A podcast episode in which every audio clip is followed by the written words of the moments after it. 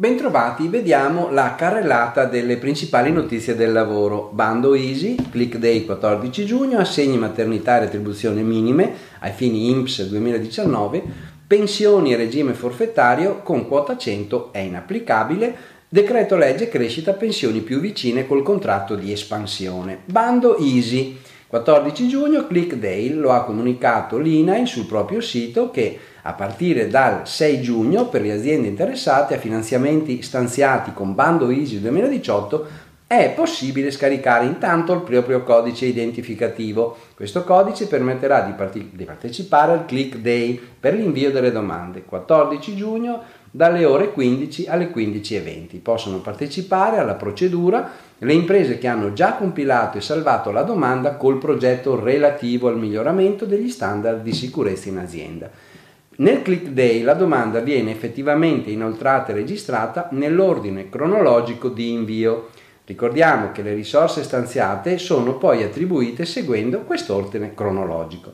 Per facilitare le procedure viene, si consiglia di provvedere a scaricare il codice identificativo qualche giorno prima del click day. Sul sito INAIL è disponibile un documento con le regole operative in cui sono visualizzati i passaggi. Trovate il link nel PDF allegato.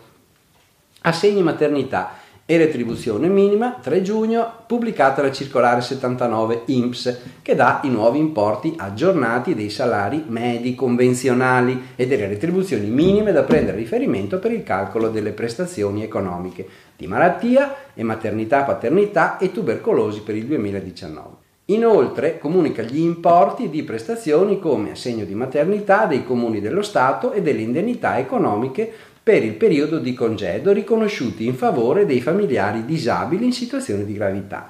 Anche in questo caso il link con le tabelle complete è disponibile nel PDF allegato. Forfettario e pensioni con la quota 100 è inapplicabile. Il regime forfettario, ampliato dalla legge di stabilità 2019, può essere utilizzabile anche dai pensionati con un'attività di lavoro autonomo, ma solo nel caso di che il pensionamento sia stato obbligatorio ai termini di legge, lo dice la circolare 9 del 10 aprile 2019. E cosa significa? Significa che il termine obbligatorio non viene utilizzato nel settore previdenziale, può essere considerato il collocamento a riposo d'ufficio dei dipendenti pubblici.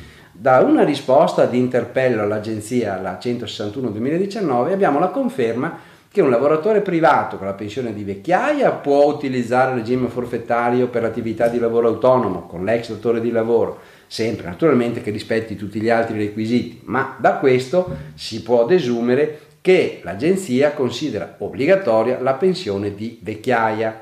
Invece il regime forfettario non è applicabile per chi va in pensione in quota 100 e questo per un doppio motivo questa forma di pensionamento è opzionale, quindi non ha carattere di obbligatorietà richiesto e inoltre quota 100 prevede speci, specificatamente l'incumulabilità con altri redditi, se non da lavoro occasionale e fino a solo 5.000 euro all'anno.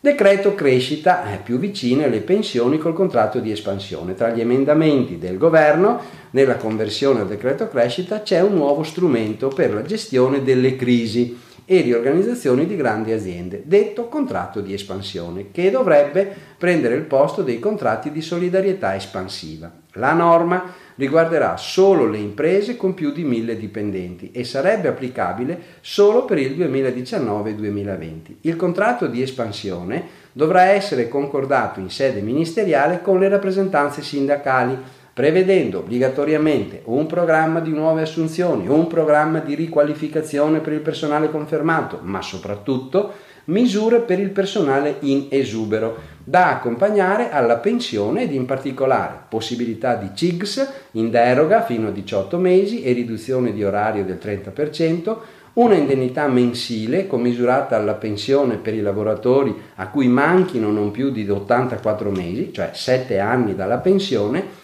e quest'ultima misura ricorda l'isopensione della riforma Fornero, ma è meno costosa per le aziende. Per i lavoratori esodati c'è poi il vantaggio di fissare in anticipo il termine di uscita, anche se va detto che l'assegno pensionistico mancante di 7 anni ovviamente sarebbe riproporzionato in meno, ovviamente. Bene, vi auguro buon lavoro e buona settimana.